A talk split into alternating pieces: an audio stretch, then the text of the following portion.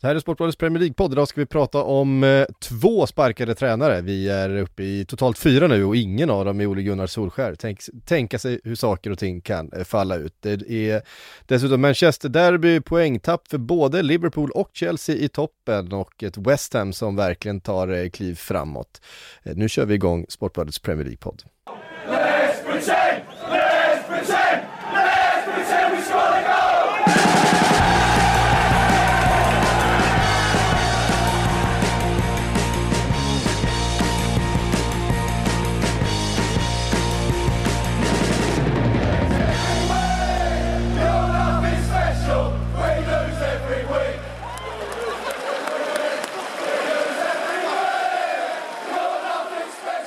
Sportbladets Premier League-podd. Eh, idag har vi eh, två sparkade tränare att avhandla, men ingen av dem är Ole Gunnar Solskär. Kanske till eh, Manchester United-supporternas förtret då, för att eh, eh, det pågår ändå en kris i Manchester United anser nog alla utom eh, styrelsemedlemmarna där som eh, envist håller fast vid Ole Gunnar och han ska ju få hela den här säsongen på sig, är det sagt och vad det verkar så sitter han ju säkert i båten eller vid ratten eh, Ole Gunnar. Det är ju en ratt. Det, Det- det, måste, det, det kan vi ändå komma fram till, det är ju en ratt. Det är ju en ratt. Sen, sen svänger den ju lite åt olika håll känns det ju som. För det var ju ändå okej när de hade vunnit två raka, slår Tottenham bara att ja, nu, nu är det kris igen i alla fall.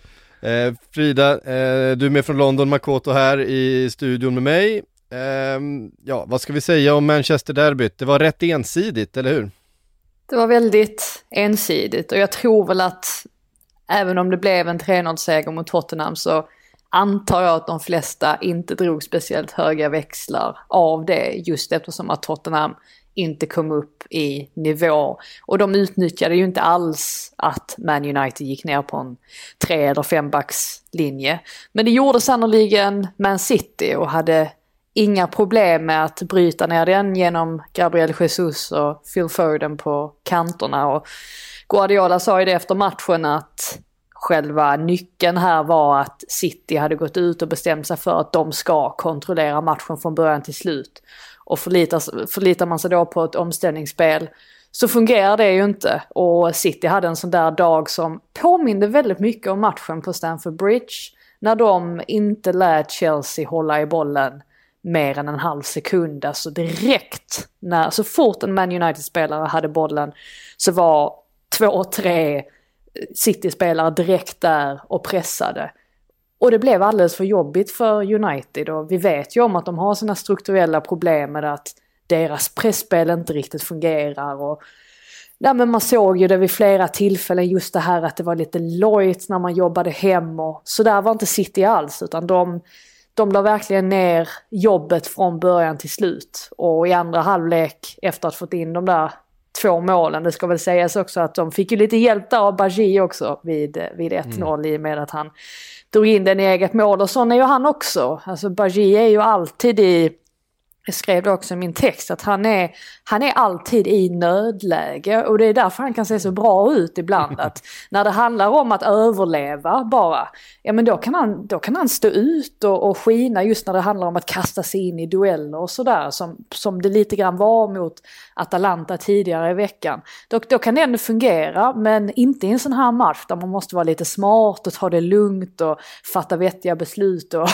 då, eh, nej, då, då fungerar Men det var inte bara han ju. Det var Aaron Wan-Bissaka hade, hade ingen höjdarmatch och det är ju mycket som inte fungerar i den där backlinjen. Den som var bäst var väl kanske Lindelöf ändå. Och då var ju även han nära på att göra självmål så att det, det var ju väldigt yrt, eh, yrt i, i United överlag. Och just när Bernardo Silva lyckas göra det där 2-0 målet också när det är Luke Shaw som står och sover lite och ja, det sker blir väl ställd då av Silvas avslut, ja men då kan de bara trycka ur syret helt och andra halvlek. Så att ja, det var en väldigt, en väldigt ensidig match och återigen väldigt oroväckande för Uniteds del. Och det kommer ju nya uppgifter nu här som säger att Bruno Fernandes ska vara en av de spelarna som anser att det inte finns någon taktisk tydlighet. Under Solskär och Cristiano Ronaldo ska oroas över hur Uniteds standard har sjunkit sedan han lämnade för 12 år sedan. Och det ska finnas sympati för Donny van de Beek. Och det var ju faktiskt han som drog det högsta jublet på Old Trafford när han hoppade in.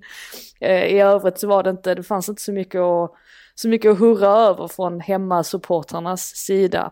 Och sen spelade ju Rashford också nära en halvtimme trots att han faktiskt missade två träningsdagar innan matchen på grund av influensa. Så det ska också vara en sån där grej där man menar att Solskjaer favoriserar vissa spelare ehm, ja, men som exempelvis då Rashford när det finns andra alternativ som Jesse Lingard som inte får speciellt många chanser. Och det, är väl klart att det borde komma ett internt missnöje när det ser ut på det här sättet för att i Sky-studion också efter matchen så är de ju splittrade och det förstår man ju för där sitter ju ett par spelare med rötter i Man United som känner Solskär och det märks ju att de ska försöka försvara sin sin polare, i alla fall inte kasta honom under bussen samtidigt som då det finns en mot, motpol, i det här fallet var det Micah Richards med, med sin bakgrund i, i Man City som liksom tryckte på för det där. Det, är ju, det är ju managern som har det yttersta ansvaret. Visst, man kan skylla på spelarna, men det är ju han som ska få spelarna att dra åt samma håll. Så där var de lite oense, men det är väl klart att Alltså klart att Solskjaer måste vara pressad nu, även om ledningen påstås inte ha någon plan B och att de att det är helt enkelt därför han sitter kvar, för att de vet inte vem de ska plocka in och om de ska göra sig av med honom. Men eh, alltså när det ser ut på det här sättet så, så måste de i alla fall börja tänka på att ja, vi ska nog kolla runt efter en ersättare i alla fall. Alltså, någon, det är ju någonting med de här matcherna de förlorar också, alltså Liverpool-matchen säger ju sig självt att det är få tränare som överlever 0-5 mot Liverpool hemma på Old Trafford, till att börja med. Det gjorde Ole Gunnar Solskjaer. Sen då, Manchester Derby, ja, bara 0-2.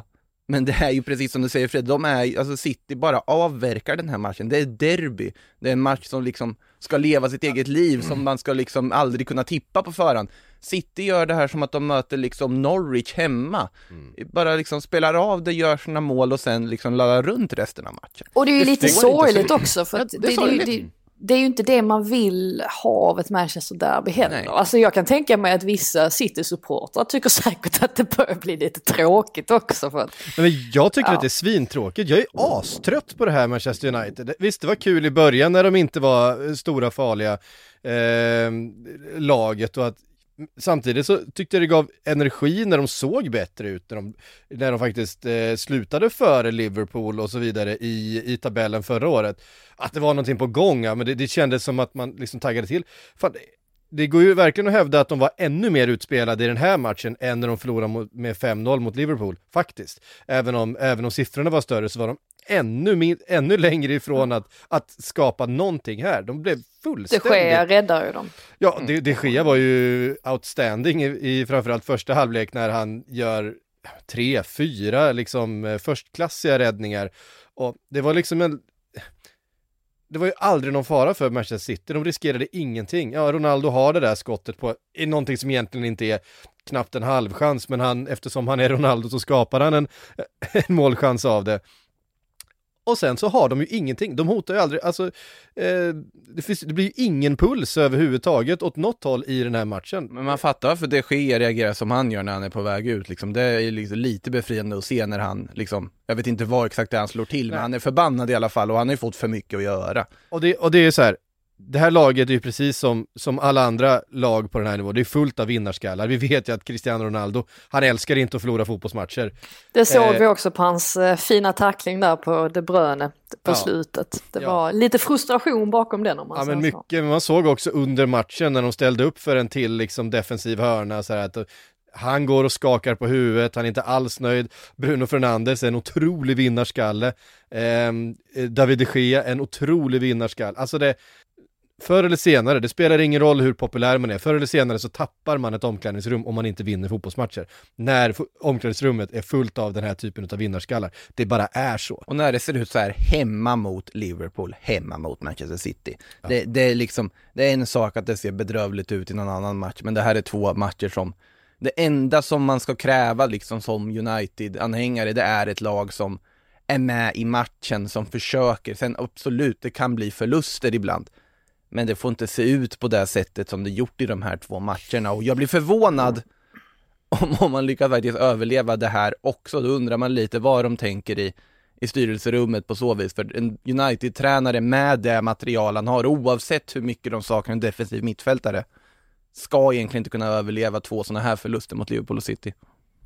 Ja, just nu så ser det ut som att han sitter kvar och att Jo, ja, han det, är det som kommer, är eh, fascinerande. sitta kvar till, ja men eh, efter, efter landslagsuppehållet också. Det finns inga indikationer i alla fall på att det finns, det är klart att det ryktas lite om alltså, vissa namn som florerar, bland annat Ragnik, men han ska väl ha varit mer intresserad av någon sorts eh, alltså, fotbollsdirektörs roll i, i så fall.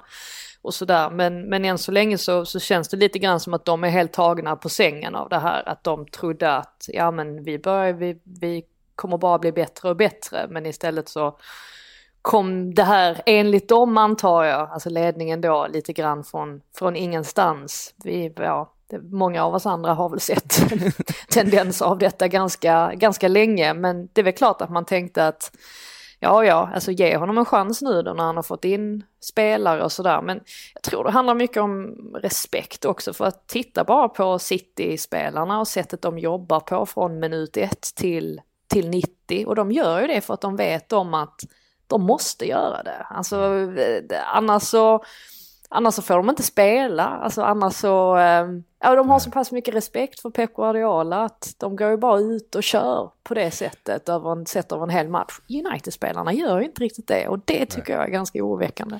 Nej, Jag tycker det också är väldigt intressant just om man jämför de här två eh, så rivalerna för Manchester United och Liverpool och Manchester City som på många sätt påminner om varandra fotbollsmässigt. Eh, Liverpool har blivit mycket mer eh, possession-baserade, samtidigt ser vi Manchester City göra mycket mål från tidiga inspel, eh, liknande som, som eh, Liverpool har varit framgångsrika med under många år.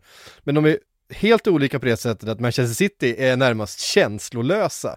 Det är liksom ett system, en maskin som bara kliver ut och gör exakt det de, det de ska göra. De är så jäkla effektiva, alla är så otroligt trygga och varenda kugge är så liksom finjusterad i det här systemet. Varenda spelare är så briljant, medan Liverpool är känslor, det är fart, det är tempo och finns inte känslorna där, då, då som vi också kommer eh, komma in på lite senare, när man inte får det här liksom tempot i matchen och får den här matchbilden, ja men då kan de vara sårbara, men så, när de får liksom tillåts vrida upp liksom tempot och, och det är högt tryck verkligen, eh, så det är liksom det är som två helt olika lag. Och så tittar man på Manchester United som för stunden saknar båda de här två grejerna. Det, det är varken att man kan kliva ut och vrida upp ett tempo och spela på känslor och att det är hemmaplan, att det är publik och allting liksom nu jävlar och kriga sig till grejer. Eller ett system som man kan falla tillbaks på där varje kugge liksom hakar i varandra och alla vet vad de ska göra.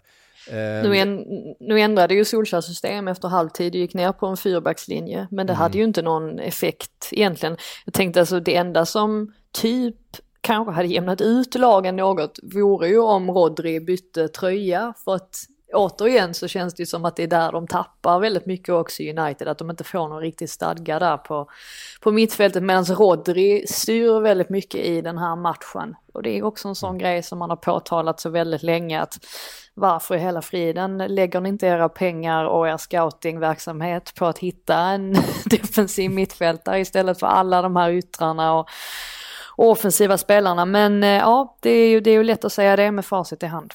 Det är ju, Alltså det här, alltså häpnadsväckande statistik, eh, hemmaförluster för Manchester United. 21% av Manchester Uniteds hemmaförluster i, under Premier League-eran sedan 92 har kommit under Ole Gunnar Solskär.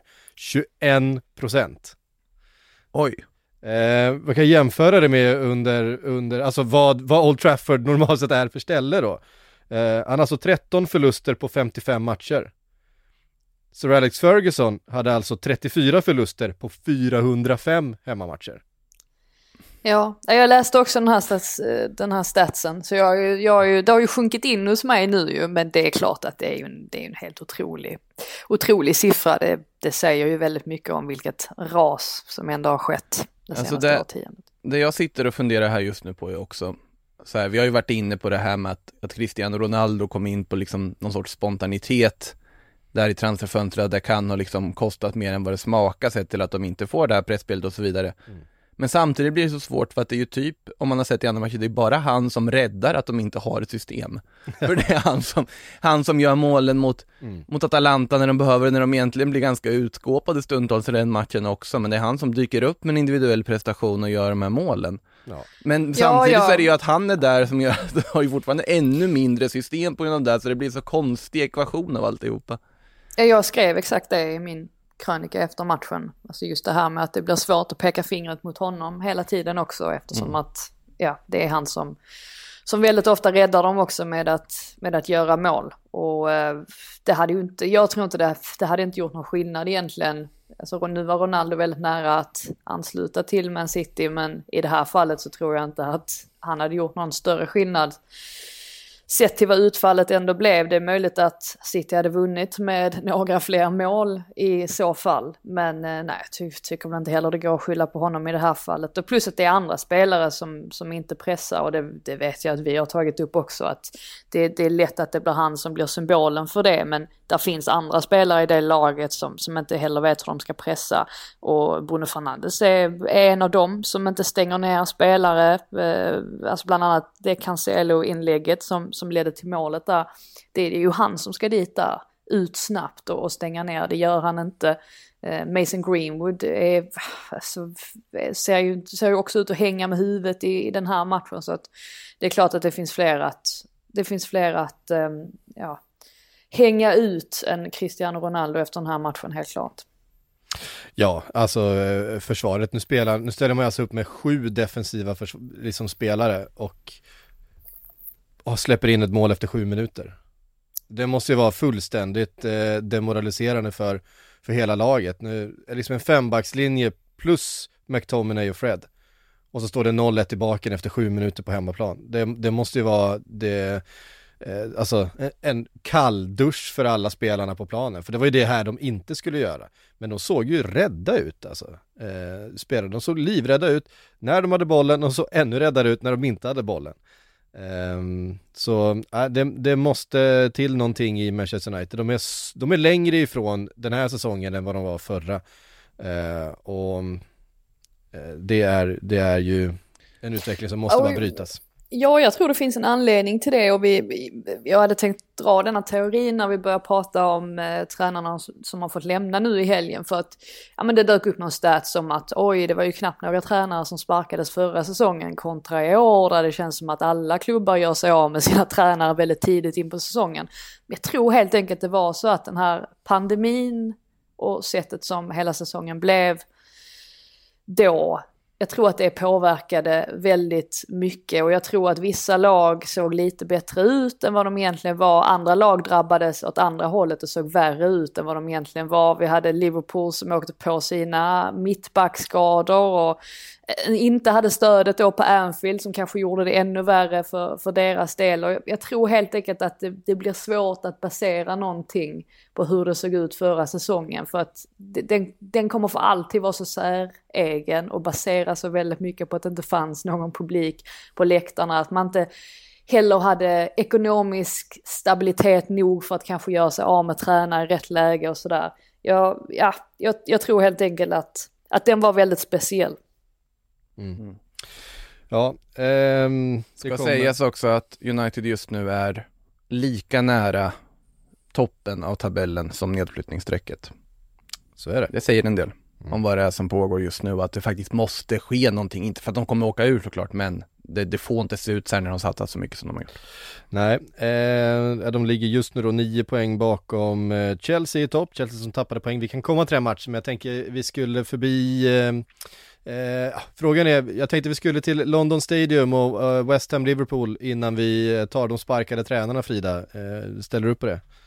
Ja, absolut. Mm. Normally, being a little extra can be a bit much, but when it comes to healthcare, it pays to be extra. And United Healthcare makes it easy with Health Protector Guard fixed indemnity insurance plans. Underwritten by Golden Rule Insurance Company, they supplement your primary plan, helping you manage out of pocket costs without the usual requirements and restrictions like deductibles and enrollment periods. So when it comes to covering your medical bills, you can feel good about being a little extra. Visit uh1.com to find the Health Protector Guard plan for you. Eh, Ska jag säga så här att Psyk innan inspelning också sa en liten freudiansk felsägning där när han kallade Ole Gunnar Solskjaer för David Moyes också. Han har satt sig i huvudet. David, David Moyes bor eh, hyresfritt tänk- i mitt huvud just nu. Tänk om David Moyes aldrig hade varit Man United-tränare. Då hade ju folk höjt rösten nu för att han skulle ta över efter Ja. Solskjaer. Det, det kommer aldrig bli, bli tal om det. Men det är lite synd ändå, hans, hans timing där liksom.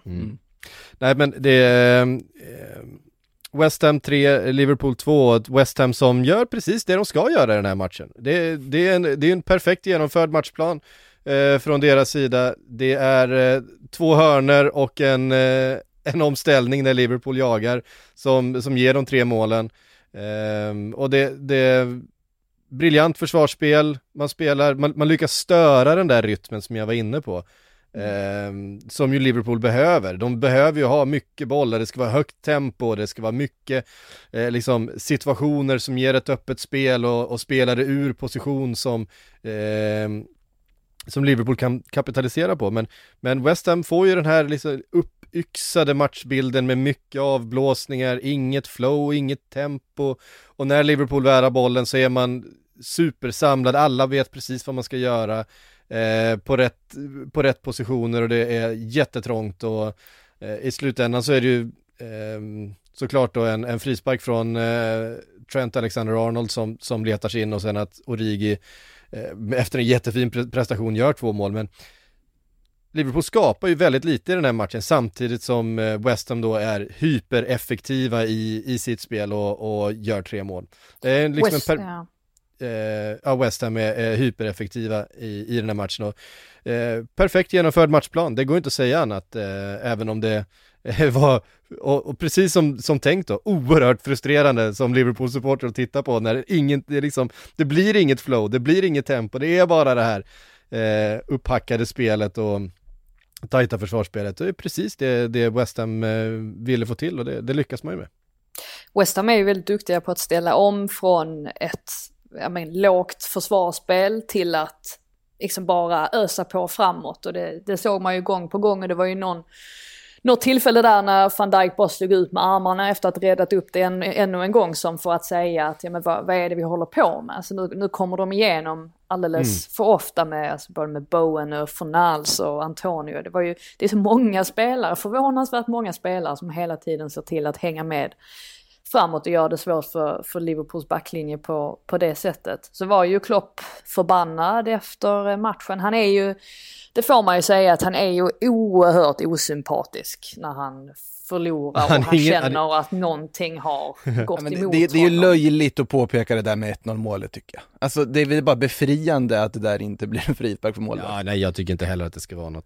Och jag kan tycka Eh. lite grann, jag förstår inte riktigt varför Alisson, varför han inte sa till någon medspelare att gå och... och för West Ham gjorde ju detta genomgående under hela matchen. Alltså vad hade de? De hade inte så många hörnor väl? Var det tre stycken eller någonting sånt där? Eh, och på samtliga de här hörnorna så, så ställde de ju en, en spelare där och det var ju Ogbonna då vid eh, 1-0 målet och sen var det Antonio efter att han hade gått av. Och jag förstår inte varför Alisson inte försökte få mer hjälp där, för det var så tydligt att det, att det var så jobbigt för honom att ha en spelare som, som stod där på det sättet. Mm. Så jag tycker inte heller att, eh, tycker absolut inte att det målet skulle ha blivit bortdömt. Den andra situationen som Klopp var upprörd över var ju Cresswell. Att eh, han tyckte att han skulle ha blivit utvisad. Det kan jag mer köpa, men det, jag tycker att det är väldigt svårt i och med att han ju studsar upp från bollen i situationen. Jag, först min inledande eh, åsikt var att Mm. det inte var rött kort, ja men han träffar ju bollen och sådär. Men sen efter att ha sett ett par gånger till, och det är klart att det blir ju värre i slow motion också, men då Mm. kan jag väl känna att han har ju inte riktigt någon kontroll. Jag tror att anledningen, i Sky sa de i alla fall att anledningen till varför det inte blev rött kort var att det inte fanns tillräckligt med intensitet i Cresswells tackling. Men jag tycker ändå att han har ingen kontroll över sin kropp. Så att på så vis hade det blivit rött kort så tror jag inte att jag hade protesterat Nej. sådär kraftfullt Nej. emot det heller. Alltså det enda som räddar honom för mi- i mi- mitt tycke möjligtvis är ju då den här bollkontakten. Men jag tycker att alltså satsningen i sig är ju våldsam. Det är ju ganska tydliga dobbar, ganska högt i den situationen. Och han träffar kanske inte jättehårt, men regelboksmässigt såklart ett rött kort på så vis. Ja, det hade det kunnat bli. Men det är inte, och det är klart att det hade, det hade fått betydelse, men det, den här matchen stod inte och vägde med ett rött kort för Cresswell i den situationen. Eh, problemet för Liverpool i den här matchen var att man försvarade för dåligt och eh, lyckades inte ta sig ur West Hams sätt att att bryta upp Liverpools spel. Man har ändå liksom 70% av bollinnehavet men skapar oerhört lite. Eh, och sen de situationer som dyker upp så är man tillräckligt klinisk. Eh, Mané har ju ett eh, volleyskott efter ett eh, jättefint eh, anfall, eh, Alexander Arnold till, till Robertson som på volley då spelar in till Mané. De skjuter rätt på eh, målvakten och sen precis Mané i slutet. har ju nicken också. Ja, och sen har han ni, nick, nicken på slutet. Där alla förväntar, ju förväntar sig att eh, Alexander Arnold ska skjuta på mål. Han har ju gjort ett mål från i stort sett samma grästuva innan och istället så lättar han den över och, och friställer Mané. Ja. Men det är ju därför ingen, alltså jublet efter Sumas 3-1 mål är ju så otroligt mycket högre jämfört med 2-1 målet. Och det var ju lite, till och med Moyes tillät sig ju själv att, att jubla då. Det, det, var ju för att de visste att med Liverpool, med all den styrka de har offensivt, så bara för att man är ett mål upp så innebär det absolut inte att man kommer gå därifrån med segern. Men just när Zuma nickar in 3-1 målet, mm. då kände de väl att ah, det här det här kan vi nog ändå greja och det, det här är ju en jättegrej. Alltså, de har ju inte vunnit sedan januari 2016. Det var alltså senast West Ham vann mot Liverpool i Premier League. Ja. Alltså det är, det är en väldigt lång tid. Verkligen. Så att, ja, otrolig bedrift. Ja, nej, en, eh, nej, men framförallt en fantastiskt genomförd matchplan utav uh, Moise. Och som sagt, eh, på tal om Manchester City och väloljade liksom maskiner. West Ham är ju det på, fast på ett annat sätt såklart. De är en annan slags maskin, men de är oerhört väldrillade och de här kugghjulen sitter ihop precis lika bra som Manchester Citys. Eh, även att det är en helt annan typ av fotboll. Det är ju en väldigt, eh, liksom, old school engelsk fotboll med, med eh, två stycken eh, block eh, fyra plus fyra som står och försvarar djupt och sen så lyfter man långt och så krigar man och så gör man sina mål på fasta situationer. I, i den här ja, matchen i väldigt men, hög men ändå, Ja men ändå inte så tråkig heller för att om man tänker på vilka spelare han har där fram så är det ju Bowen, Fornals, Benrama, Antonio. Alltså det är ju inga det, det, de jobbar ju hårt, alltså definitivt. Verkligen, och de absolut. går ju med på det här att man måste ner och försvara och så. Men det är ju samtidigt, alltså väldigt, det är ju väldigt roliga spelare att titta på. Alltså snabba och kvicka och tekniska. Så att det gör ju också att det, det är ju inte den här tråkstämpeln på, på West Ham. Trots att de då kanske ja, men har, har en pragmatisk inställning överlag. Och det är ju det jag tycker är så, är så kul med att se dem spela också. Mm. Ja men det liksom den allmänt pragmatiska inställningen behöver inte nödvändigtvis betyda att det, som du säger Frida, behöver inte nödvändigtvis betyda att det är icke-underhållande fotboll. Trots allt, alla, alla liksom här i Sverige gillar ju engelsk fotboll av en anledning. Liksom, det här är ju klassisk engelsk fotboll och den kan vara väldigt underhållande när du ser det här liksom drivet, intensiteten och så vidare. Och Ja, lyckligtvis nog vägvinnande också som det är för West Ham i det här läget, för det är uppenbart att det är en formel som funkar ypperligt för dem jag måste säga att man, ja, man förvånades förra säsongen, nu sitter man ju ännu mer förvånad att de lyckas göra en andra säsong och inleda på det här sättet de har gjort. De är ju, ja, nu ska vi inte dra det för långt och säga att de ska in i Champions League-platser och hålla sig kvar där resten av säsongen, det ska vi mycket till men Men de är där nu, de Ja, de är där och vi, de har förvånat en förr så att alltså, och om de, de har ju ett system, vilket uppenbarligen alla andra lag, eller vissa lag där uppe inte riktigt har på samma vis så att Mm. Jag, jag, är rädd att de kommer att tappa och det baserar jag på att deras trupp inte är jättebred. Så att skulle det vara att de liksom får några olyckliga skador och sådär, då tror mm. jag att det kan bli tufft. Men det så finns... länge de får hålla truppen intakt så eh, då tror jag att allting kan hända. Problemet är väl att de slåss på så många fronter nu. Alltså mm. de har ju de har gjort så bra, de har nästan gjort för bra ifrån sig. För att de, nu, nu kommer de ha så många matcher framöver här. Eh, men ja, det, det, är väl bara att köra på så länge det fungerar. Det är väl mm. ingenting att, att vara rädd för egentligen. Och det är klart det finns ett par nyckelspelare här som måste vara hela och funka för dem. Eh, Declan Rice har varit en av ligans bästa spelare den här säsongen skulle jag säga. Inte minst nu på slutet har han varit helt fenomenal i, i allt han, han gör för det här laget. Och sen såklart eh, Michael Antonio som ju är skadebenägen och eh, kommer missa delar utav, eh, utav säsongen, för det gör han alltid. Um, och så kul att. Alltså, ja. Ska man säga också att Kurt, eh, Kurt Zuma har varit en, en väldigt bra värvning också Verkligen. för dem. Eh, ger ju mycket större stabilitet i defensiven och dessutom så är han ju precis som vi såg då ett väldigt stort hot på fasta situationer framåt. Mm. Det är bara en genuint bra mittback. Det var liksom det, man, man fattar ju precis vad West Ham fick. Man har, väntat, man har väntat lite på att han, att han ska bli det här stabila mittbacken för att han har ju haft... Han har, ja, han har var... lite, han har något misstag i sig ibland eller någon kort Ja, han har det. Han hade, han hade ännu, ännu fler innan. Eh, men när han kom, i, kom fram i Chelsea där, en av alla Chelseas produkter, även om det var några år sedan nu, eh, så, så såg man ju höjden i honom. Jag minns hans första lån där var väl till Eh, vart var han någonstans? Jag tror han var i Frankrike. Han har varit i, ja okej. Okay. Ja, men sen har han ju varit då i Stoke och i Everton mm. och så vidare. Han var väl i, var det saint Etienne? saint Etienne var det, och han var så fantastiskt var bra. Han, där han bara var alla... liksom 19, 19 år gammal och alla trodde att han skulle bli liksom den nästa stora franska mittbacken och sen så blev det inte riktigt så. Han har väl några landskamper också på Eh, på CV. Men det är ju en, i grunden väldigt bra mittback som egentligen inte är så dålig på någonting. Nej, det det är, det är väl Liksom, man kanske inte ser honom som liksom den direkta försvarsledaren mm.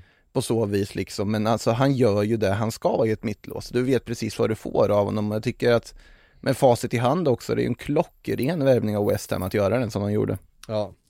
Um... Ja precis, saint igen eh, gjorde han faktiskt eh, två säsonger för.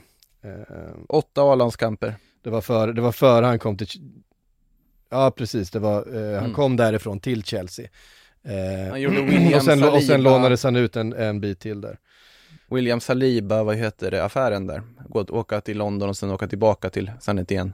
Just det. Eh, vi stannar kvar i toppen en liten stund, vi ska eh, ta tag i botten av tabellen också eh, alldeles strax här. Men eh, om det här var liksom en, en rättvis skräll seger för, eh, för West Ham så tog Burnley en, en i särklass orättvis skrällpoäng mot eh, Chelsea, för jäklar vad lite de hade. Och de hade kunnat få med sig alla tre poängen eh, faktiskt, men de var så, så utspelade och Nick Pope Eh, David de Gea höll Manchester United kvar eh, i matchen mot Manchester City, men Nick Pope är faktiskt det som räddar en poäng här.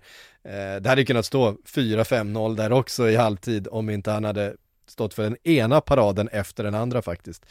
Eh, vad ska man säga om den här matchen Frida? Det var ett rån. Ja, jag, jag var ju där faktiskt. Så ja. att jag fick bevittna det från första parkett. Åh oh, nej, det är väl klart att Chelsea skulle ha vunnit den här matchen. Eh, tyckte att det var... Eh, alltså första halvleks höjdpunkt var egentligen när Tuchel och Sean Dyche rök ihop eh, vid ett tillfälle. Nu kommer jag inte ens ihåg vad det var för varför blev de förbannade? Ja, jag tror det var någon, eh, det var nog någon kapning vid vid mittplan som sen resulterade i att Chelsea fick frisparken emot sig när de tyckte att de skulle ha fått den med sig och så, ja, Burnley då tvärtom. Och bara en sån grej, alltså Tuchel i dust med Sean Dyche, det är, äh, ja, det, det blir man glad över tänkte jag säga. Ja, det, det ska vi ju inte kände, uppmuntra till, ja, jag, men det är ju två sett, väldigt... Jag har inte sett det, men jag blir glad av att höra det. Ja, jag kände direkt han... Hetlevrade herrar. Ja, men det, det, var, det var någonting också med att Tuchel bara så här studsade upp i rent vansinne och så fick han liksom syn på en Sean Dyche som stod så lika arg. Och sen så backade han lite tillbaka och stod och vevade nerifrån eh, från bänken istället. För att, jag vet inte, det finns av alla tränare i den här ligan så tror jag Sean Dyche är, är den man inte ska liksom eh, ha allt för stora ordväxlingar med. Nej. Han, han, har en, han har en elak blick. Men, men grejen är ju att jag, jag är nog mest rädd för Tuchel när det kommer till alltså hur tränare längs sidlinjen. Jag förstår ju varför Chelsea-spelarna liksom lyckas behålla den intensiteten de oftast gör i matcher sett över 90 minuter, för jag hade inte heller vågat göra. Tvärt vad, vad han säger för att alltså, han får sådana oerhörda raserianfall. Men efter den här matchen så var han ändå väldigt positiv för att han insåg väl också att det blev på något sätt ett litet freak result.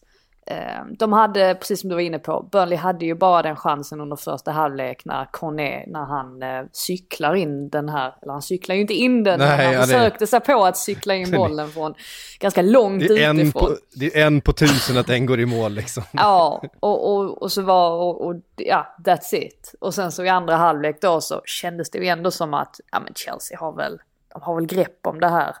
Men så, ja, och så står de och somnar lite då under, under en halv minut och det räcker för att Burnley ska utnyttja, och, utnyttja det och få in det där kvitteringsmålet. Och efter det så försökte de ju forcera och, och Tuchel slängde på. Och det var väl Mount och Pulisic där på slutet. Men det kom liksom aldrig den här forceringen. Så att de kastar ju bort två poäng här. Och det tror jag de um, grämer sig över med tanke på att Liverpool tappade poäng. Eh, så att det, det är väl klart att det hade varit suttit väldigt fint om de hade kunnat få de här två extra poängen då och ryckt ifrån ännu mer i tabellen. Samtidigt så är det väl tur i oturen då kanske att Liverpool tappade poäng just den här helgen. För att då, då blev det inte lika stor skada. De är fortfarande tre poäng före City i alla fall. Och West Ham då för den delen får man absolut inte räkna bort nu. Men nej, en, en missräkning helt klart för, för, för dem. Lite statistik bara. Det är alltså 25-5 i skott till Chelsea. 14-2 i hörner. Matchen slutar 1-1. Klassisk Fifa-match. Ja. Aj, Broms, bromsade väl lite hela diskussionen också för att jag såg att under första halvlek när de var så otroligt dominanta och efter att Kai Havertz hade gjort det här målet. Han, han åkte, hur såg det ut på tv när han åkte rakt över? Fick väl en knuff från Tarkovsky Ja, och åkte, åkte rakt över reklamskylten och blev liggandes där ja, ganska så, länge. såg inget skönt ut kan jag säga. Han Nej, hade hö, hög fart ut över reklamen där. Ja, och sen så tog det, vad var det, tre, fyra minuter och sen så nickade han in det där målet. Ja. Så att, eh, ja, han, han skakade av sig smärtan ganska snabbt. Men vill- då var det ju tal om det här med att, ja men alltså när Lukaku är tillbaka, ska han verkligen gå in i det här laget? Det ser ju hur bra som helst ut nu. Och sen så då i andra halvlek så lyckas man inte förvalta sina chanser. Då kanske folk började svänga igen och tänka att åh, det är kanske bättre med en mer klinisk, klinisk eh, striker ändå. Så att, Nej, allting är ju inte frid och fröjd i alla fall i Chelsea. De har lite att, eh, lite att jobba på. Eh, Lite o... o ehm, väldigt o-Chelsea under Tuchel, om man ens kan säga så. Man är inte riktigt van vid att se dem gå bet på det här sättet under honom. Det finns väl någonting befriande i att de ändå liksom misslyckas att vinna när man, alltså inte kommer undan på att liksom behöva spela spelare som Ross Barkley och liksom Loftus Cheek och så. Ross Barkley var väldigt bra. Han Jo, var jag vet. på men alltså, första, första Men, men de liksom, alltså hur stor bredd har de? Det får ju vara nog liksom på något sätt. Att, att det måste ändå synas att Lukaku och Werner är borta för ligans skull, för annars kommer ju de bara liksom storma vidare mot den här titeln utan problem. Så att, Alltså, jag, är eh, inte, jag är inte säker på att det var problemet i det här fallet. Eh, Nej, Som sagt, jag tyckte de spelar också med Jorginho och Kanté. Det är inte som att... eh, Nej, Det är nej alltså som att såklart det är ett några- bra lag, fortfarande inte det jag menar, men liksom likväl att det måste ju ändå synas att sådana spelare är borta ibland. Det kan Ja. inte finnas befriande att de inte Ja. lyckas få hål på Burnley. Jag vill, jag vill snarare att vi, vi ägnar några minuter åt Nick Pope. Eh, som ju gör en helt sanslös första halvlek, eller en helt sanslös match egentligen. Det är ju den ena superräddningen efter den andra och eh, det är ju, det är klart att, att Burnley försvarar med allt de har och de försöker eh, skära av alla skottvinklar och så vidare men Ja, bland annat fotparaden efter att Reece James inspel då styr på en, eh, på en Burnley-back och är på väg in i eget mål och han liksom får upp foten och styr ut den och det är en, det är en fotparad till strax efter och han, han, han plockar allt eh, i den här matchen. Han har ju matcher Otrolig ibland. insats och eh, han, han måste ha spelat till sig den där eh, första spaden snart i landslaget Frida. Eh, nej, jag är inte så säker på det. ja, men det, det är klart att han var, han var eh, alltså, bra, absolut. Och eh, det är väl mycket möjligt att han kanske kommer få chansen, men vi vet också att Southgate är en sån där förbundskapten som ger förtroendet till de som oftast har haft, eller som oftast ger förtroendet till de som har haft förtroende tidigare. Så att eh, så länge inte Jordan Pickford börjar alltså, göra riktiga tavlor i landslaget så tror jag fortfarande att han har den där första platsen. Men det är möjligt att han kanske kommer, ehm, ja, att han kanske kommer ge honom chansen lite mer framöver, alltså under kvalet och sådär. För att det har han ju faktiskt varit ganska duktig på att rotera lite grann. Eh, Men jag tror väl att eh, Pickford fortfarande har, fortfarande har första platsen än så länge. Vi ska väl inte glömma bort Aaron Ramsdale här heller? Alltså i, i den diskussionen. Det är definitivt Ramsdale som Nej, jag tänkte var- precis säga det att eh, jag, jag, jag tänkte inte ens på Nick Pope. Sådär, för att det finns så många målvakter just nu, tycker jag det känns som. Som verkligen levererar på en, på en väldigt hög nivå. Nu var ju Ramsdale hade ju ingenting att göra i stort sett mot Watford. Så att det var ju ingen match kanske man baserade så på. Men han är ju också uttagen ju i eh, landslaget här. Ja, och har ju varit kanske ännu vassare under den här eh, hösten om man ska vara riktigt ärlig. Eh, vad, vad heter det? Recency bias. Eh, han var så jäkla bra i, i helgen, Nick Pope. Jag var väldigt imponerad. Och Pickford höll nollan mot Tottenham när Conte ledde sin första Premier League-match då eh, för eh, Tottenham. Eh, ja, vad ska vi säga om det? Eh, om det laget och den, 3-4-3an. den eh, 3-4-3, ja det var, säga. det var inte vad vi hade förutsett eh, faktiskt. Ja, Det finns ju en logik i det när man vill få in Lucas Mora i laget också med den truppdynamik och det liksom material man har att tillgå. Att, att det skulle bli en trebackslinje i liksom bas, det har man ju förstått eftersom att det är Antonio Conte. Men sen huruvida det skulle vara en 3-5-2 eller en 3-4-3, det var kanske lite mer oklart. Men eh, för att få in Lucas Mora så känns väl det som den vettigaste lösningen nu. Gav ju inte det någon vidare effekt i den här matchen. Om Noll säger- skott på mål. Ja, exakt. Det var ingen vidare effekt så att vi kanske får se 3-5-2 ändå i nästa match. Ja, eh, nej alltså det känns väl som att Contes största uppgift här och det, det får, mig väl, får mig väl att tro att han möjligtvis ska komma att ändra systemet lite. Det är ju att Harry Kane fortfarande ser väldigt blek ut. Jag tycker att han tar väldigt mycket felbeslut hela tiden. Han springer in i fel ytor. Han gör det absolut inte svårt för motståndarna längre att möta honom. Och jag, jag vet inte om det beror på trötthet kanske, att han helt enkelt är sliten och har spelat oerhört många matcher under 2021. Men eh, någonting behöver Conte göra i alla fall. Och det känns väl som att han är en sån manager som möjligtvis kan kun, ska kunna lyfta honom. Eh, och det, det behöver verkligen Tottenham för att ja, det är ju därför de lider väldigt mycket också. Just där fram att de, de saknar honom. Eh, som har gjort så mycket tidigare. Att det blev eh, alltså trebackslinjen med, med Davis, Dyer, Romero, det var jag ganska, ganska Väntat, säker på. Alltså Davis är ju, han är ju väldigt van vid att spela i en, i en trebackslinje så det var väl inget som var särskilt överraskande. Eh, I det här, just den här matchen så Skip har jag varit på ganska mycket och tyckt liksom att ja, alltså i vissa matcher så kanske inte han är så framstående, men just här så, så gör han väl det han kan lite grann, så att då blir det helt plötsligt svårt att, att skylla på dem och dem i den här matchen också. Det känns som att det är alltid någonting i Tottenham som inte riktigt fungerar, men i det här fallet så var väl, gör väl mittfältet det helt okej, men det är väl där fram som man kanske behöver bli lite mer organiserade. Hej everyone, I've been on the go recently Phoenix, Kansas City, Chicago.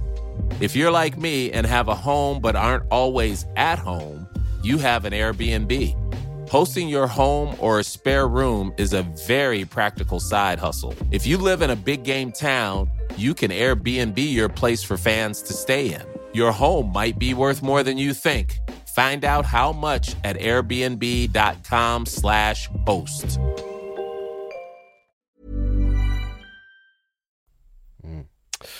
Ja, eh, nej, som sagt det är uppenbart att eh, någon sån här omedelbar Conte-effekt eh, har vi inte fått se än. Eh, den kanske kommer och han behöver väl lite tid att, att eh, hitta sitt lag här för att eh, det, det är väl känslan alla har att det, det kommer ju röra sig eh, åt rätt håll i alla fall. Eh, Kan jag bara tillägga i målvaktsdebatten där som, som jag glömde. Alltså just det här att Sam Johnston fortfarande har en plats. Det är ju lite, det är ju lite förvånande. Jag höll ändå. på att fråga, vad gör han nu för tiden? Ja, han spelar i landslaget i alla fall. Ja, uppenbarligen gör han det, men liksom, Ja, nej men det är väl klart. Alltså, eh, nu kan inte jag påstå att jag kollar inte jättemycket Championship. Jag vet ju att det går bra för West Brom. Men eh, ja, alltså när man har en målvakt då i, i Premier League som har varit med tidigare i Nick Pope, ja då är det ju möjligt att det kanske blir Johnston då som, som försvinner. Eh, Ramsdale hade ju troligtvis hängt löst om det inte hade varit för att han har gjort en så fantastiskt fin höst. Så att ja, ja vi får väl se hur det blir. Ja, eh, från eh, Tottenham till Arsenal då känns väl rimligt. Eh, vi var inne på det. Det var 1-0 efter målet av Smith Rowe igen. Eh, målspruta Eh, målsprutan Smith Rowe, han har ju gjort mål, ja det är bara andra matchen i rad i och för sig. Tre Men, eh, matcher i rad. Är det tre matcher i rad? Eh, Ja, fast han har börjat göra poäng på ett sätt vi inte såg förra säsongen och det i sig är någonting att ta med, tycker jag. Och intressant att han ändå tar det steget i sin utveckling nu också när han har fått förtroendet, för då vet man inte riktigt vart liksom taket kan vara för honom. För att han, han var ju fantastisk när han kom in fjolåret, men det var inte så mycket poäng han gjorde direkt. Det var ju mer i spelet. Nu verkar han ju också vara utslagsgivande på så vis. Eh, eh, men en, en stabil seger för Arsenal. Eh, och eh, du, du satt ensam länge i, i Arteta-båten Frida, men du börjar få lite mer sällskap nu va? Ja, äntligen. Vad, vad skönt. eh, nej, men så är det ju. Alltså, det är fantastiskt fint facit nu jag här för, för Arsenal egentligen. Eh, jag tror för jag pratade med Arteta efter matchen och eh, påminde honom om vår eh, intervju efter Man City-matchen. Han såg inte jätteglad ut av att jag påminde om, om, om det. För att det var inte sådär jättemunter stämning och då kändes det ju otroligt nattsvart. Och det var ju efter, det var ju inte den näst, det var inte den senaste eh, landslagsbreaket utan det näst, ja det, det, landslagsbreaket innan dess. Och det känns ju inte som att det var sådär jättelänge sedan men ändå så har han ju alltså helt vänt på stämning och eh, alltså framtidshopp och framförallt då placeringsmässigt att de nu ligger på femte plats och är två poäng efter Liverpool. Bara en sån grej. Det är ju faktiskt helt makalöst. Just i den här matchen så återigen Lacazette, Aubameyang på, eh, på topp och det är väl klart att de dominerar ju matchen stora delar och har väldigt många fler målchanser än vad Watford har. Eh, alltså Watford kommer egentligen bara in i matchen i andra halvlek när de jagar kvittering. Eh, sen var det ju lite kontrovers kring det här 1-0 målet och Claudio Ranieri som man kanske inte är så van vid eh, att han går bananas blev ju faktiskt oerhört upprörd och hade en ganska het ordväxling med Arteta precis efter slutsignal och eh, gjorde också tydligt vad han tyckte om det här ledningsmålet för att det föranleds ju av att Danny Rose spelar ut bollen till inkast eftersom att en spelare ligger ner på, talen, eh, på planen. Det var väl Tofan som, som låg ner. Och sen så, men problemet är ju också för Rose, ja men, och så spelar de ut bollen och Arsenal, eh, de kör bara vanligt inkast, alltså kastar den till sig själv och, och eh, fortsätter liksom, fortsätter inte, blir inte samma, det blir inte samma anfall egentligen för att bollen kommer in och sen nickas den ut igen. Medan då Watford-spelarna eh, håller på och viftar med armarna och tycker att, men hallå ni får, ni får spela tillbaka bollen till oss. Och sen kommer det här att Ben White driver upp bollen och så får Smith Roden och så drar han in 1-0.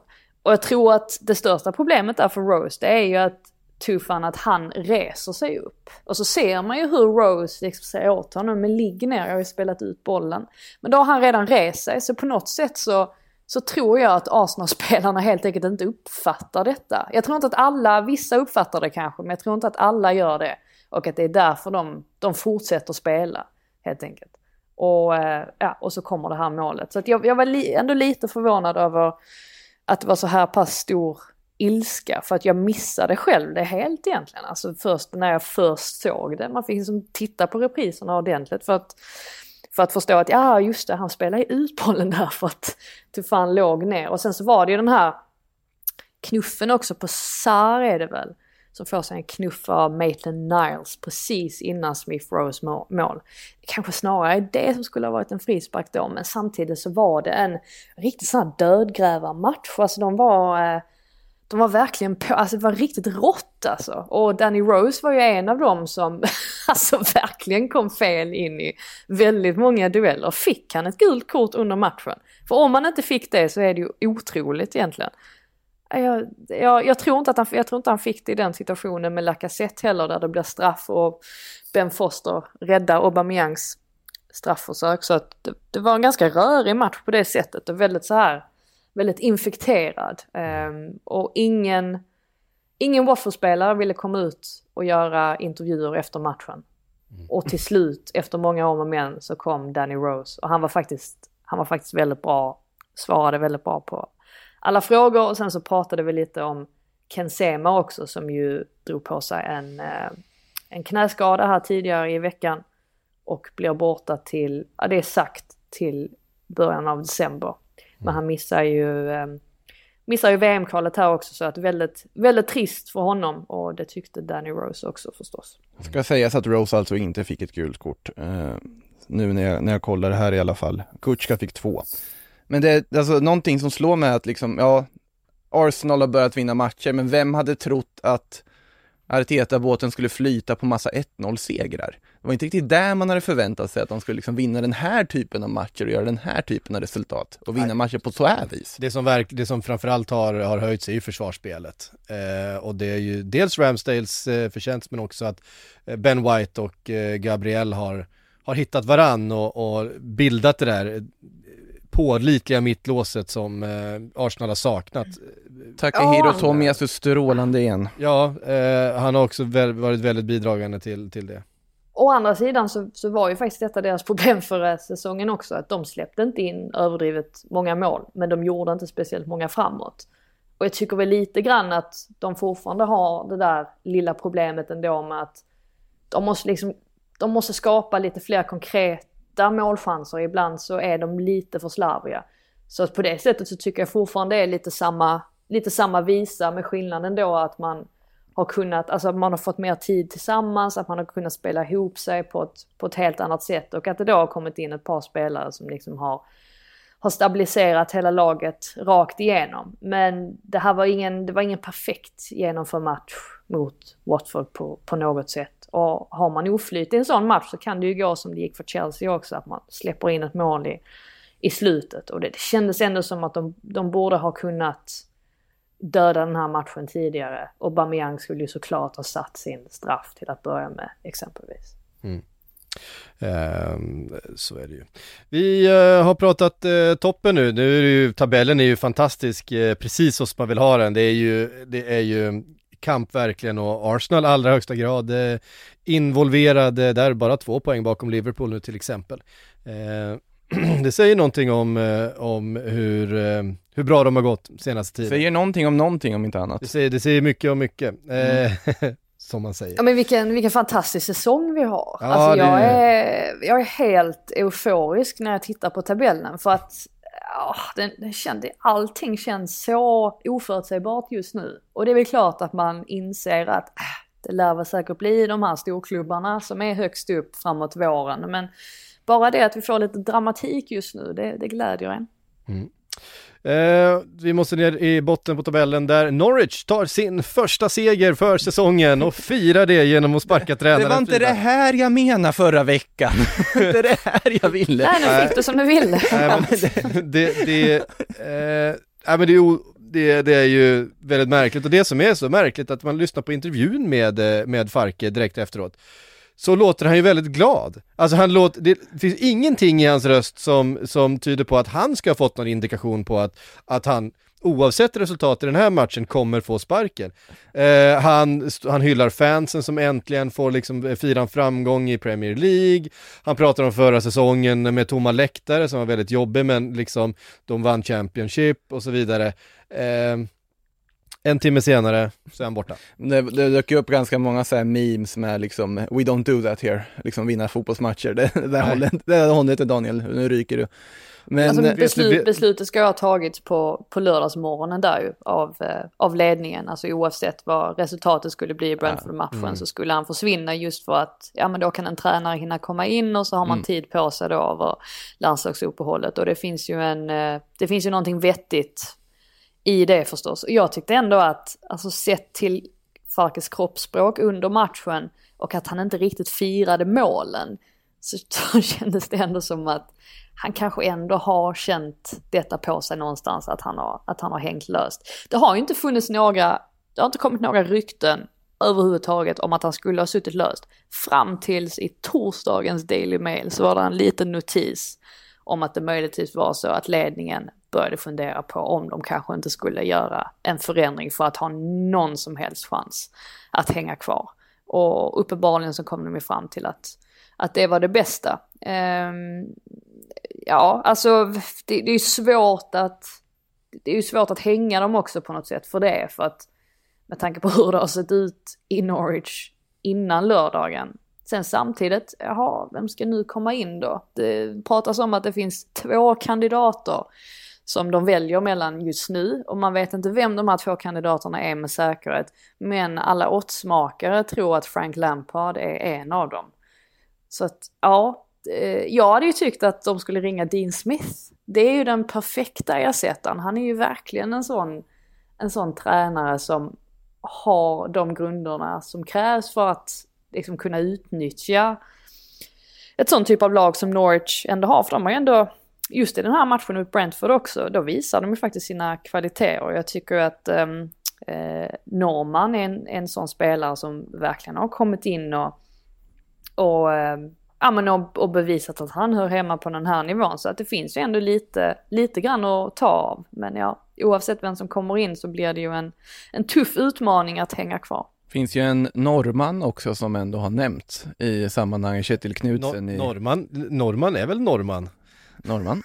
Han, han är norrman. Ja. Ja, men det finns ju en annan norrman. Eh, Bodö-Glimt-tränaren Kjetil Knutsen har vi nämnt lite smått sågad. Det, det hade ju varit spännande om inte annat med tanke på vad han har gjort med det där laget som ja, har, lever rent-free i José Mourinhos huvud nu. Ja, verkligen. Men har inte han ryktats i Rosenborg också? Ja men det hade varit så, åh vad tråkigt det hade varit. Och vad ledsen jag hade blivit om jag hade gått till Rosenborg. Ja, jag Eh, har bara, bara hört att det var därför som, för det ryktades ju att Kim Bergstrand och Thomas Lagerlöf skulle vara aktuella för Nej, hur Borde- blir det nu? Nej, Ja, att inte för vara- väl? Nej, att de skulle vara aktuella för Rosenborg också. Men att de hellre vill ha honom. Jo det, det kan Ja. jag tänka mig att de vill, men det hade varit sorgligt om han gick från det här Boda till Rosenborg, liksom att det hade bara tatuerat Rosenborg till liksom den stora klubben. Så är det ju såklart också att de, flesta vill ju till Rosenborg förr eller senare i, i Norge med statusen de har, men eh, i alla fall så Knutsen var väl ett namn som dök upp där, frågade någonstans i alla fall, jag vet inte hur mycket substans det finns i det, men det hade varit spännande att se vad han skulle kunna göra, men sen håller jag ju med att nu när Dean Smith är tillgänglig så känns det som ett väldigt klokt alternativ att ta i det här läget om, om det skulle gå att genomföra. Sen vill han väl kanske inte heller. Det har ju gått liksom två dagar efter att han förlorade sitt drömjobb. Ja. Han kanske inte är på humör heller. Är det inte dags för Paolo Fonseca nu då? Till någon klubb? Till någon klubb. Jag vet. Till Norwich. Jag vet inte vad jag ska tro om honom längre med tanke på hur många som, eh, som nobbar honom till slut. Så blir, då blir man ju lite osäker på. Ja, Ja, han, känns, han känns som en Twitter-favorit. Är han det? Är han, är han ens det? Är han verkligen en? Twitter-favorit, Paolo Fonseca? Det är, ett Nej, sånt det är där, det sånt där hipstervalet. Ja men det är ju ett sånt där namn som slängs runt, men ingen verkar ju verkligen riktigt vilja ha honom på riktigt. Ralf Rangnick? Ja, men han vill ju inte vara tränare, han vill ju vara sportchef. Ja men, jo men någonstans börjar det bli lite tröttsamt det här med att Ralf Rangnick ska in och förändra klubbar överallt hela tiden så fort det krisar och dyker upp där att jag hade varit intresserad av att komma hit men det är ingen som tar honom i slutändan. Det som är mest intressant är ju att eh, liksom Graham Potter och Ten Hag sitter kvar på sina jobb och är, och är nöjda där de är. Eh, och tycker Men att säger de, inte det väldigt mycket om, om fotbollsbranschen i stort också? Alltså man, man kan inte riktigt, jag såg nu eh, har ju eh, Chris Wilder blivit eh, Middlesbroughs nya manager efter att Neil Warner fick sparken här i helgen. Och han sa det där med hur viktigt det är att välja rätt. Alltså att nästa jobb efter att man har misslyckats, alltså misslyckats, alltså han, han gjorde ett jättefint jobb i Sheffield United men så gick det ju inte till slut och så fick han lämna. Men hur viktigt det är att just det där nästa jobbet, där måste man verkligen pricka rätt. Och jag kan, jag kan förstå vad han menar lite grann, att den här branschen är ju skoningslös. Och man måste se till att lite grann alltså upprätthålla intresset kring sig. Och enda sättet man kan göra det på det är ju att ha ännu mer, alltså skörda ännu fler framgångar. Och väljer man då fel projekt och, och hamnar fel, alltså to- totalt, alltså då kanske man bara rasar ner i seriesystemet och liksom inte alls är attraktiv. Så att, äh, en eh, otrolig balansgång det där med att välja nästa jobb. Ja, onekligen. Um, säga något om matchen mellan Southampton och Aston Villa? Alltså man har, man har faktiskt förträngt att Aston Villa gått så dåligt som de gjort. Det var först när Dean Smith liksom fick sparken man bara Jaha, de har ju fem raka torsk. Och man har inte tänkt på det för de har liksom förlorat. Nej, jag har nog tänkt på det faktiskt. Men Frida, du tänker eh, på okej. mycket i den här ligan som inte vi andra gör, höll jag på att säga. Men nej, alltså har för mig i alla fall har det flutit lite under radarn att Aston Villa varit så svaga resultatmässigt som de har varit faktiskt, för att de har och det säger ju också en del att det är den typen av matcher de liksom har förlorat på något sätt, där man inte riktigt tänkt på att de har förlorat. Eh, det, sen är det ju otroligt tråkigt för Dean Smith, man förstår beslutet sett till hur mycket pengar de har investerat i den där truppen, vad de har, liksom, vad de har för liksom, målsättningar, vad de har för ambitioner, att det, resultaten är för dåliga och att han får lämna. Sen är det ju väldigt, väldigt spännande vad de väljer för väg nu. Alltså grejen är, jag, jag kan tycka att det som smärtade mig mest, det var att när, när han gick ut och, och skulle klappa av de tillresta supporterna i Southampton under fredagen, så möttes han av, ja, det var inte så många som gav honom något gehör. Och det, det gjorde lite ont i mig nu när vi vet att det blev hans sista match och att Dean Smith har gjort så oerhört mycket för den klubben och tagit upp dem till Premier League och etablerat dem där. Och det är också väldigt talande när en sån spelare som Jack Grealish går ut på Twitter och, och tokhyllar honom och säger att Dean Smith, eh, liksom, du är den största. Han gav verkligen allt i det här jobbet och eh, har, har verkligen gjort det bra också. Men sen är det klart att allting har ett slut någonstans också. Och även om ledningen, alltså han hade ju en väldigt bra relation till vdn Christian Purslow eh, bland annat. Men de kände väl någonstans att ska man göra en förändring så, så är det väl nu här, alltså innan landslagsuppehållet. Och i och med att även Craig Sha- Shakespeare, att han också har fått gå, det indikerar ju att det säkerligen kommer in någon ny eh, ganska snabbt nu. Och eh, så får vi ju får, får vi se vem det blir. Alltså nu har det ju ryktats väldigt mycket om eh, Steven Gerrard. Och eh, pff, jag tycker väl inte riktigt att det känns sådär, det känns inte jättestabilt på något sätt. Alltså det känns ändå som en liten chansning. Men det är ju också för att Purslow, han har en väldigt eh, stark och god relation till Gerrard efter deras tid i, i Liverpool där. Så att Så är det. Ja, sen har de ju en dansk fotbollsdirektör, Johan Lange, och han är ju mer inne på, det är väl därför antagligen som det ryktas om Kasper Hjulman då, jag tror att Thomas Franks namn har också dykt upp. Men eh, ja, vi får väl se. Han kan det bli svår att lösa just nu snabbt. tror jag. Franka. Ja, Julman Jag tror är ett han- ganska spännande val skulle jag säga ändå. Om, om de skulle gå på det, men Jag tror det kommer ske någonting snabbt i alla fall. Mm. Eh, jag tror inte att de kommer komma in med, annars hade de behållit Shakespeare och så hade de låtit honom vara interim. Men i och med att de inte gjorde det så känns det som att någonting kommer, kommer hända här. Och de, de värvade ju spelare för så mycket pengar också att det är väl klart att kraven måste vara ganska höga ändå. Mm. Det som eh, också gjorde mig lite så här, alltså tappa lite hoppet om hela fotbollsfamiljen tänkte jag säga. Men det var ju att Grealish, när han la upp det här meddelandet då till Dean Smith, och man läste kommentarerna under, så är det så många som skyller det här raset på honom. Och visst, alltså absolut, vi vet ju att kring årsskiftet när han var skadad och han var borta, det var ju faktiskt, alltså Aston Villa har ju faktiskt varit dåliga under hela kal- kalenderåret, eller dåliga, de, har- de, har, de har tagit vissa stora segrar, Eh, jag menar, eh, Smiths eh, sista seger blev ju trots allt på Old Trafford och den matchen genomförde de jättebra. Men de har haft väldigt svårt att Eh, klara sig utan Jack Grealish. Och att det är så många supportrar som skyller, som pekar finger på honom och tycker att det är Grealish fel. När ju han faktiskt, liksom gav, han, han var ju också en sån som gav allt för klubben. Och sen så gav han då tillbaka en jättesumma som Man City då betalar som gjorde att de kunde investera det på, på nytt i truppen. Det är väldigt svårt att skylla på Dean Smith, det är väldigt svårt att skylla på Jack Grealish för det här, tycker jag i alla fall jag håller helt med liksom. Det finns ju, även om Aston Villa har ambitioner så är de där de är i näringskedjan just nu och bara att få så mycket pengar de fick på Jack Grealish, det borde de se som något positivt och att han stannade så länge som han gjorde också. Um, jag sitter ju här mest när jag har liksom vakanta tränarjobb så sitter jag ju och hoppas på något riktigt oväntat i någon av de här. Att vi får se Kickeset igen i Premier League. Eller något i den stilen. Det hade varit, det hade piggat upp en redan ganska pigg säsong om inte annat. Ja, vi får se. Jag hade tyckt det var kul att se Steven Gerrard i, i, i Premier League igen såklart. Um, han har ju gjort det bra i Rangers. Um, det, det var ju, det är ju såklart en helt annan situation när man tränar, alltså Ja, skotska ligan är inte så lite- bra längre om man säger så. Att det känns lite, ja det blir ju lite oprövat. Man, det blir en chansning då. På Så något är det. Så är det. Ronald Koeman är ledig. Ja, varför inte? Det gick inte sådär jättebra när han tränade Nej, Everton det. senast. så. Traumatiserat. Ja, precis. Vi har ett par matcher kvar att eh, avhandla. Nere i botten hittar vi Newcastle som ehm, eh, också har eh, lite stökigt eh, på tränarpositionen. Ja, Eh, inte nu längre. Nu nej, är det väl... Nu är han väl klar? Eh, Är Ja. Eddie helt klar nu? är, han in, är han installerad och färdig eller är han bara bekräftad? Ja, han, han, han såg ut att uh, ha det mysigt där bredvid Amanda Stavely under Mm. matchen ju i lördags. Eh, nej, det ska ju vara, det ska ju vara helt klart.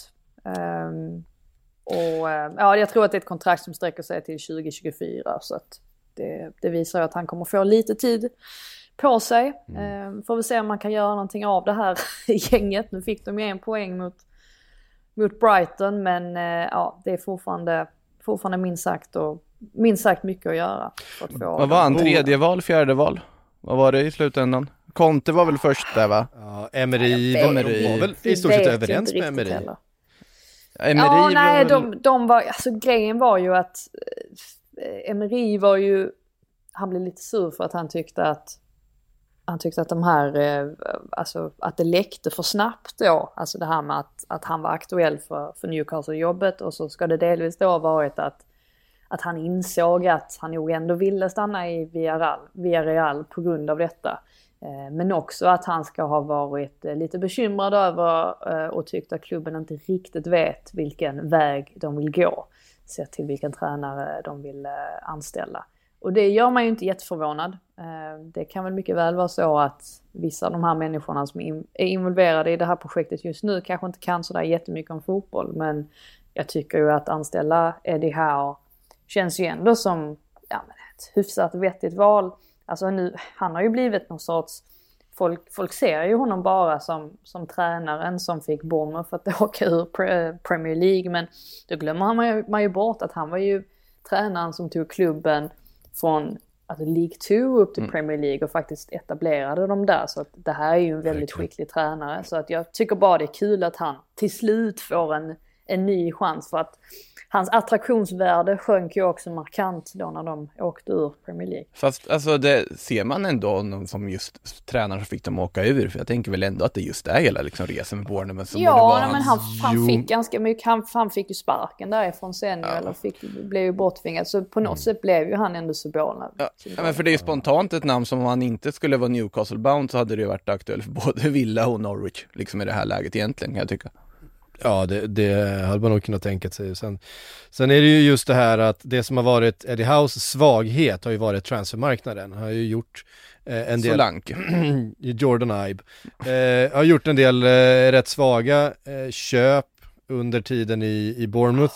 Och De går det, bra nu om det ja nu går, nu går Bournemouth bra, men ehm, det Newcastle behöver är ju att bygga, den, bygga på den här truppen för att den är inte speciellt bra. Även om man, tycker jag, borde haft tre poäng med sig från den här matchen för att eh, Callum Wilson är ju helt fri när Sanchez fäller honom. ja, och det måste är man ju, det, det måste man ju också en shoutout till Lewis Dunk alltså. Som, eh, Som får kliva in i mål ja. Ja, det var, det var fint på något sätt. Ja, det, är något som, det är något väldigt speciellt med, med utespelare som får kliva in i mål. Det är ju, eh, det, det älskar man ju. Ja, men ja. men jag, jag kan bli frustrerad alltså på att det får en sån eh, utdelning att nu blir han ju utvisad, nu missar han ju tre matcher då, eh, Sanchez, och det, det, det kommer ju kännas för Brighton. Men det hjälper ju inte Newcastle, som ju hade i matchminut, vad är det? Två, tre minuter in på stopptid, gjort ett segermål. Han är ju helt ren, han är ju förbi och sen så blir han då fälld av eh, Sanchez när han bara ska rulla in det där segermålet. I, istället så blir det en frispark, eh, Brighton reder ut situationen och räddar en poäng och det är ju oerhört viktiga poäng för Newcastle i det här läget. Att få med sig tre poäng här mot eh, ett så bra lag som Brighton hade ju verkligen kunnat ge dem en skjuts eh, i självförtroendet och istället så lämnar man Duno med eh, visserligen en stark poäng men borde varit, borde varit tre. Var det här sista Ja, gången vi fick se Emil Kraft i en trebackslinje? Jag vet inte, vi får se. Sen hade ju Brighton, alltså de, de hade ju dubbelt så många målchanser också ju. Så att, Ja, absolut, det hade ju varit, Det ju ett, det hade ju det varit ett litet rån men, men eh, det är ju klart med, med tanke på alltså Brighton hemma, det, det, Newcastle var ju inte direkt favorit, eh, men man kunde haft alla tre, jag vet inte. Eh, Sen tycker jag verkligen att ni, måste, att ni måste sluta. Jag vet att ni tycker om att dra upp det här med att Solanke, vilken, vilken, vilket floppköp han var. Men han, han ligger trea i skytteligan i Championship nu så att jag Mm. tycker ändå att Ja. ni ska lugna er lite. I, ehm, Jo, jag vet. ja. Eh, han, han, jag har han försökt att säga det varenda gång ni har varit på Solanke så har jag försökt att säga också att nej, men han, han, ser, han ser bra ut nu. Alltså Mm. han, nu gör han skäl för, eh, för, för pengarna För på de- ett helt annat För sätt. de 200 miljoner som de betalade för honom. eh, Sista gången jag säger det. ja, men det är bra. Inte Det är bra. Nej, men Mycket det, bra input där. Eh, och det är klart att det är så att eh, han var en, en jättetalang och, och um, 20-21 år gammal eller något sånt där när de köpte honom. Så det, det, um, det är inte alls säkert att Sen- det i kom- slutändan var en dålig affär. Sen kommer ju fortfarande Eddie Howe att värva Nat Phillips i vinterfönstret till, till Newcastle-försvaret, det är helt uppenbart. Och Eh, Riss också. Ja, vi får se. Ehm, Leeds, eh, Leicester 1-1. Ehm, jag vet inte riktigt vad vi ska säga där. Leeds, eh, Rafinha igen. Rafinha igen, absolut. Eh, så viktig han är för det här, för det här laget. Och ehm, Harvey Barnes för, eh, för Leicester. Ja, alltså vilket mål han Mm. gör också. Ja. Helt otroligt. Nej, det, det, det är mycket vackert. Ja, vi bara konstaterar i alla fall att det blev 1-1 mellan Leeds och Leicester. Eh, Leeds som ju har plockat några poäng och i alla fall eh, lagt lite distans mellan sig och bottenträsket nu.